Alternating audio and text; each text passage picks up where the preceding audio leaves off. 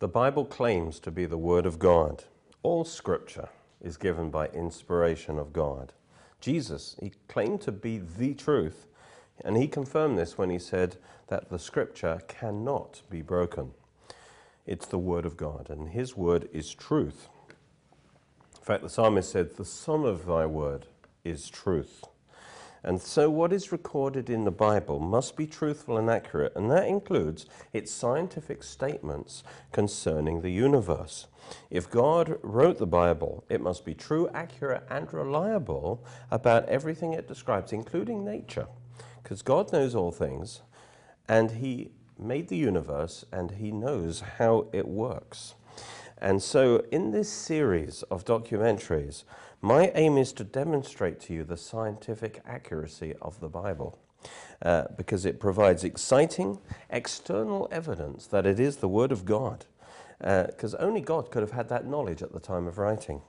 In fact, as we're going to see, sometimes the statements in the Bible actually led to scientific research and discovery and confirmation, therefore, that it's true. Um, but this was through believers who accepted it as the Word of God and acted on it and carried out their investigations on that basis, following up the leads it provided. And we're going to look at one of those examples right now through the discovery of ocean currents. This was the fundamental discovery in a new science called oceanography.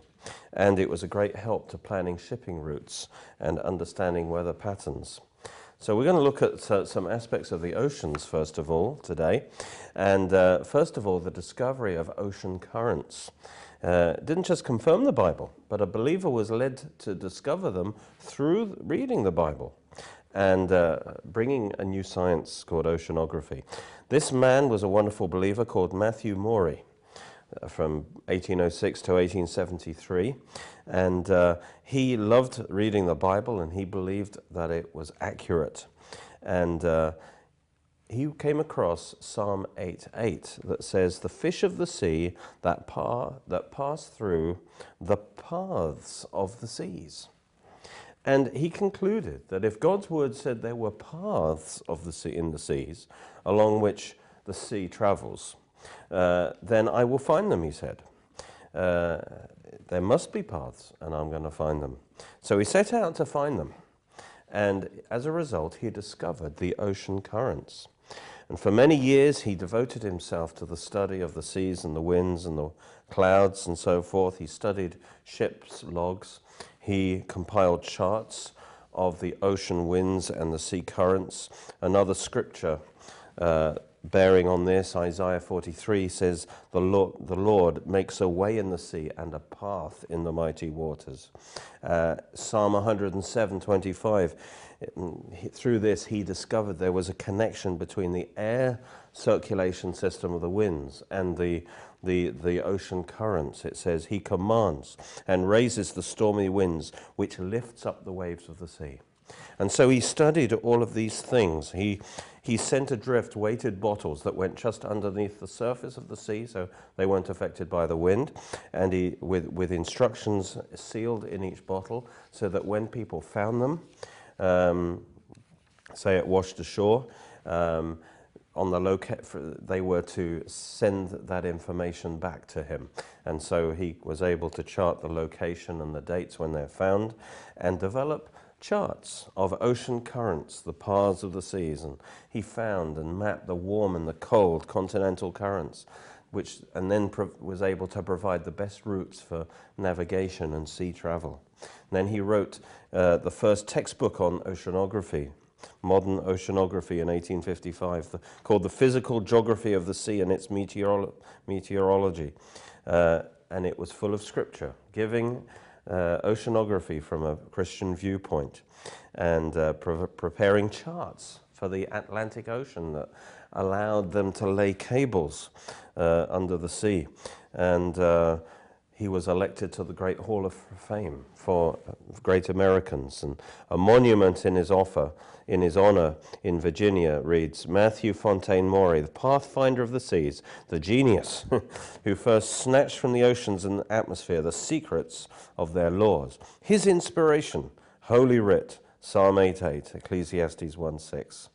and so he was rightly honored. But his success came from believing the Word of God and its scientific accuracy. Yes, the Bible is primarily written for our spiritual life and our salvation. It isn't written as a scientific textbook. But the physical world it, it is created with many parallels to the spiritual world. So God actually uses the physical world as a, as a picture, as an analogy to the spiritual world, and He teaches us spiritual things by means of their natural counterparts, like sowing and reaping. And so the Bible does actually give much information about this physical universe and how it works, and, and it is accurate when it does that. And then that enables us to understand spiritual things better too. Actually, Jesus said, didn't he? If I have told you earthly things, natural things, and you do not believe, how will you believe if I tell you heavenly or spiritual things? See, he links the two. So the Bible must be trustworthy, and we must believe it when it talks about natural things as well as spiritual things. The two are together. In fact, the Bible's accuracy, when touching on scientific subjects, has led many great scientists like Maury to outstanding discoveries. And, uh, connected to this is the claim of the Bible, well ahead of its time, that the air has weight. Um, this was only discovered 300 years ago by Torricelli, and this is what we now know as air pressure. The weight of the atmosphere above us that's pressing on us. Uh, we, didn't, we don't notice it normally because the pressure within us balances the pressure coming on us from the outside. But you, you, can, you can demonstrate this if you have a can or some kind of vessel. Um, normally, it, it seems like there's, there's no pressure there. But if you actually then pump out the air from the inside of that can, then without that inner pressure, the outer pressure of the atmosphere squashes that can very quickly and powerfully. And that shows that their air pressure is real. And this is the weight of the air. And Job 28, which was written over 2,000 years ago, uh, 2000, uh, over 3,500 years ago, I should say, says this He looks to the ends of the earth and sees under the whole heavens to establish a weight for the wind or a weight for the air. And so clearly, the, the air has weight. The Bible predicted it, it was being confirmed recently. Maury actually was inspired by this example of the Bible revealing scientific truth that that gave him confidence for his own discovery. And he says this in his book. Though the fact that the air has weight is here so distinctly announced in Job, philosophers never recognized the fact until within comparatively a recent period, and then it was proclaimed by them as a great discovery. Nevertheless, the fact was set forth as distinctly in the book of Nature as it is in the book of Revelation, which is the Bible. For the infant, in availing itself of atmospheric pressure to draw milk from its mother's breast, unconsciously proclaimed it. Well, moving on to the next uh, example of biblical accuracy is that there are mountains on the ocean floor. Now, in Bible times, of course, the pressures at the ocean floor are so great that man has never been able to explore that, certainly in the time of the Bible. And uh, only in modern times has it become possible to see what's on the ocean floor. Yet the Bible actually correctly speaks of mountains on the ocean floor. Uh, when Jonah describes this, as he, as he is thrown off the ship and then he descends actually into the depths. And I believe he actually dies and goes to Hades, and his body is picked up by, by the large fish. But see what Jonah says as he describes his experience after having been raised up by God again. He says, The waters surrounded me, even to my soul. That's to the point of death. The deep closed around me. Weeds were wrapped around my head. So he's obviously near the sea floor now. I went down to the moorings of the mountains. The earth with its bars closed behind me forever, yet you have brought up my life from the pit, O Lord my God. So after about three minutes of drowning, he reached the sea floor. So then God obviously later raised, he raised him up and he could report what he saw. And what did he see? he saw mountains. He was the first deep sea explorer that, that came back alive. And uh, this was unexpected that there would be mountains on the sea floor, and this proves that the story of Jonah is true. It's not a fable. Only recently has man been able to explore and confirm that there are tremendous mountains on the sea floor. And uh, he talks about going to the bottoms of the mountains. You know, Mount Everest is about 29,000 feet high, but Hawaii's Mauna Kea rises over 33,000 feet from the depths of the Pacific Ocean floor. And this actually is the tallest mountain in the world, and yet its roots are in the ocean. The deep also is an accurate description. The depths of the oceans are beyond uh, our comprehension. Uh, one deep trench, Marianas Trench, is almost 36,000 feet below sea level. Well, there are mountains under the sea. The Bible predicted it, and it is true. There are springs under the seas too. Job 38:16 says that. Have you entered the springs of the sea, or have you walked in the recesses of the deep? Genesis 7:11 also talks about the fountains of the great deep and how they were broken up at the time of the flood. That's mentioned in Genesis 8:2 as well. Proverbs 8:28 talks about the springs of the deep. And all of this was only confirmed recently. The first underwater hot spring was discovered in 1977. And uh, these hydrothermal vents now are quite well known, and they've, they're found in areas of the ocean floor uh, that are spreading, and, and, and, the, and the water comes up as hot, hot wa- spring water. They're heated by the, by the very hot mag- the molten magma inside the earth, and uh, they come up and they can reach over 300 degrees. They're rich in dissolved chemicals, and this hot spring water forms a plume above the vent, like, like a chimney smoke rising up. And exotic life forms often live around these springs of the sea. Just as the Bible predicted. Also, another point is that the Bible talks about deep valleys or, or channels or canyons in the seas. We know that's true. Psalm 18 Then the channels of the sea were seen. And Samuel talks about the valleys of the sea were exposed. And so the existence of deep sea mountains, valleys, canyons, sp- springs, this was beyond the ability of ancient man to observe. And so the fact that the Bible predicted their existence and declared it and got it right is proof, another proof, that the Bible is of God, inspired by God. Another issue is the earth. What supports the earth? What's holding it up? The Hindu uh, Vedas say it's supported by four elephants, uh, you know, which when they shake causes earthquakes. And what supports these elephants? Well, a gigantic turtle swimming in a huge ocean. Or maybe the Greeks would say that it was su- supported on the backs of a huge giant called uh, Atlas. Needless to say, these uh, statements have been proved false by science. The Bible, unlike other religious literature from ancient times, does not make these kind of unscientific claims. What does it say about the earth and, and what supports the earth? Job 26 7. He stretches out or extends the north over empty space, over the void, and he hangs the earth on nothing. That's a tremendous statement. Job, you see, living almost 4,000 years ago in an ancient culture, he knew nothing about space or planets. He made the amazing claim that God hung the earth on nothing. In other words, it free floats in space. It's hanging in empty space. Nothing is holding it up. Since we've been able to travel into space and photograph the Earth, we now know the Bible was right all the time.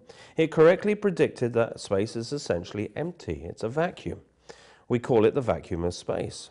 And this verse also claims that if you extend the north south axis of the Earth, it continues into the vacuum of space. Well, before Einstein, uh, scientists believed that space consisted of a substance called the ether. This was invoked to explain how electromagnetic waves, like light, uh, could travel through space. Um, and it was, it was impossible, they thought, that something like light could travel through a vacuum. You, you need some medium, you need the ether.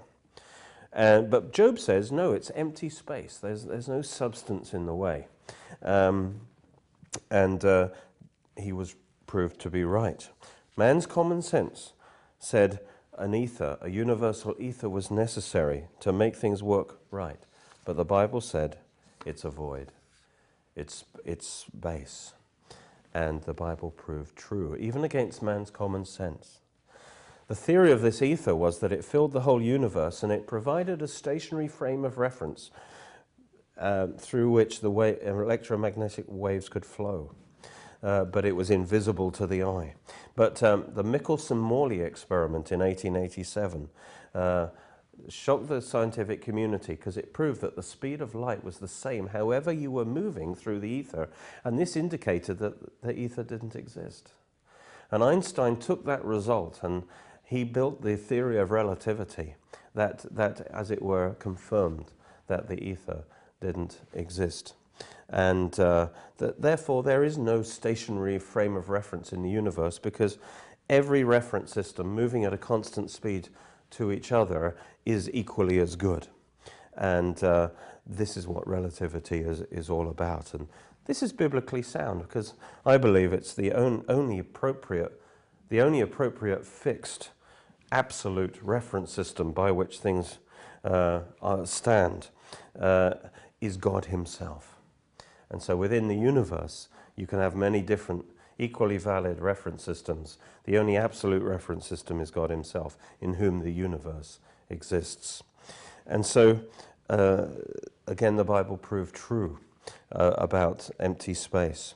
An interesting tidbit to the this huge there was a discovery of a huge hole in space. It says he hangs the north over nothing uh, in, in that scripture in Job. He stretches out the north over empty space. And anyway, it's just interesting that in the north there, direction there, uh, there was discovered a huge hole in space, uh, n- nearly a billion light years across, uh, dwarfing anything else of its kind taking astronomers by surprise because it's so big. It's de- mostly devoid of stars, galaxies, and so on. And, and so maybe that's uh, some connection as well. Well, the next subject is of great historical importance. It's the shape of the earth. We know that the earth is a sphere, or cl- close to being a sphere.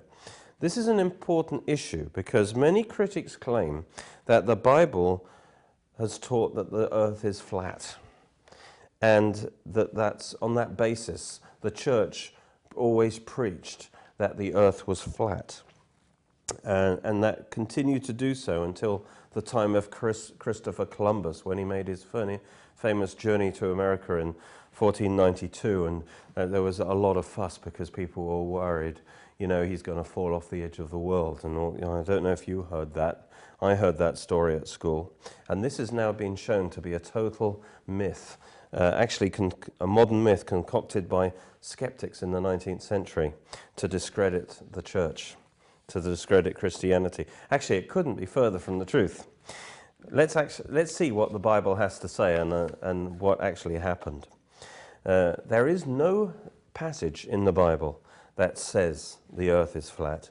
In fact, the Bible plainly says the earth is a sphere. Before we go to our main passage, let's go to three others first. Um, Proverbs 8:27 says, "When he prepared the heavens, I was there." That's wisdom speaking. I was there. When he drew a circle or sphere on the face of the deep. The word circle here can mean circle, compass, or sphere. And it's saying that in designing and constructing the earth, he caused the surface of the waters of the deep to form a sphere uh, basically, in creation, God used a curved, a spherical geometry, uh, not a flat geometry, to measure the earth. Now, this was written in 1000 BC. And then Job 26:10 was written even earlier, probably 1600 BC. He says, He has inscribed a circle on the surface of the waters at the boundary of light and darkness. Now, in this case, this is talking about the circular line of demarcation between day and night, if you're looking from above, uh, if you're looking from space, as it were. uh, the, the, there's a line across, uh, of, that is a circle, that is the boundary of light and darkness. This view of the circular horizon, the boundary between light and darkness, can only be seen from extremely high altitudes as reached by satellites. And this is only consistent with a curved spherical Earth. Notice it doesn't work for a flat Earth. Notice that both of these scriptures they don't refer to an optical impression or illusion, but they describe the actual way the God made the earth. It says, He inscribed a circle, He drew a circle or a sphere. Its, its real geometry is spherical. David also confirmed that. In Psalm 103, verse 12, it says, God has removed our transgressions from us as far as the east is from the west. What a great statement. I'm so glad he didn't say as far as the north from the south, because that would be different. You see, on a spherical surface, east and west are infinitely separated in the sense that you can continue traveling forever and ever going east and you never reach the west. It's, it's infinite. You travel in either direction without attaining the other. And this indicates that our sins are removed to infinity, praise God, from where they can never return. God, praise God. But if it was a flat earth, uh, the separation of east and west would be finite, and that wouldn't be so comforting. So God chose his words very carefully. Had he said, as far as the north is from the south, that would have communicated a different meaning. Because the north and south, you see, are not infinitely se separated on a sphere. In fact, if you start at the North Pole and go south, you reach the South Pole, and then you're heading north again. And so they're, they're limited, but God says, I move your sins from, the, from east to west. Praise God.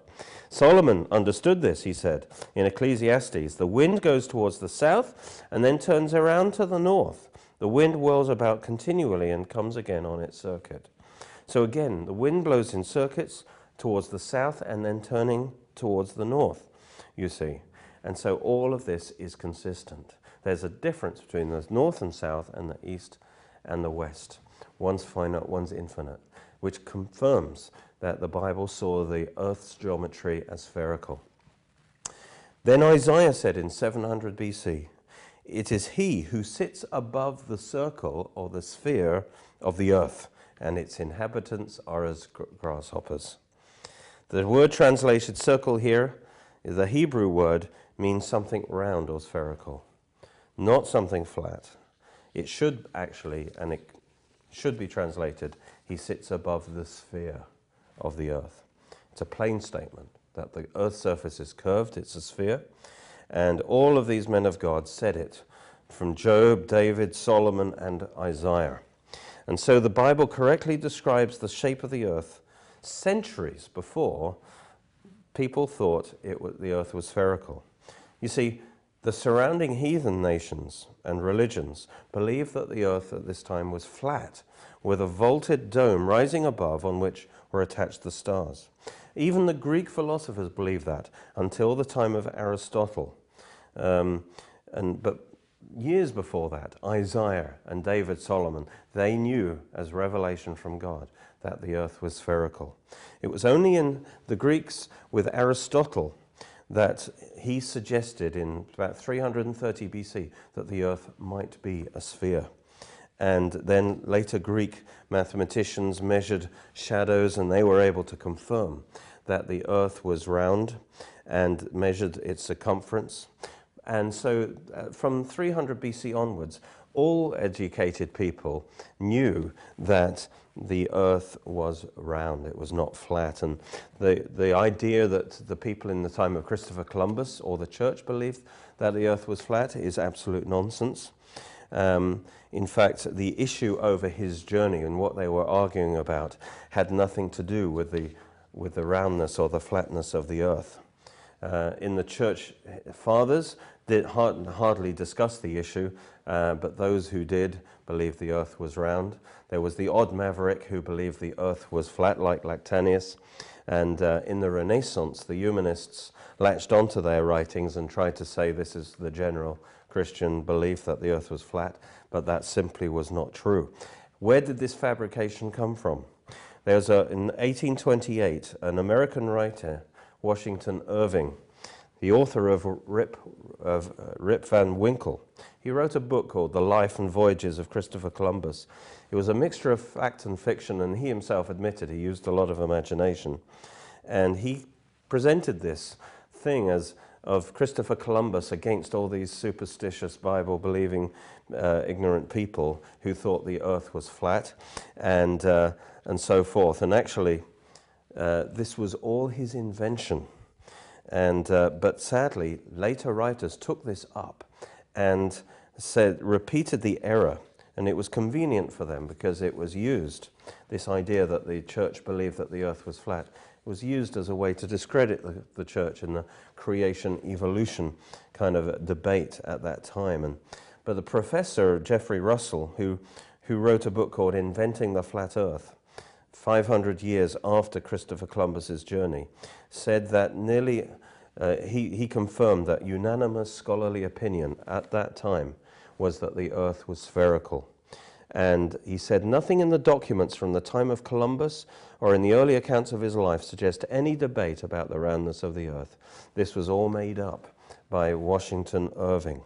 And as a result, it was used as a way to attack the church. But the truth is, Christianity has never uh, invented or promoted the myth of a flat earth because the Bible itself teaches the correct shape of the earth. Jesus himself in the New Testament confirmed that. In Luke 17, verse 30, he talks about the day when the Son of Man returns. And it says he will return suddenly. And it will be while some are asleep at the night and others are working in the field at the daytime. He says this Even so will it be in the day when the Son of Man is revealed. I tell you, in that night there will be two men in one bed. The one will be taken and the other will be left. Two women will be grinding together, the one taken and the other left. Two men will be in a field, one taken and the other left. Notice when Jesus returns to take his people, to rapture his people, it will happen suddenly to all the people on the earth. Jesus said, Surely I'm coming suddenly. I'm coming quickly. I'm coming as a thief in the night.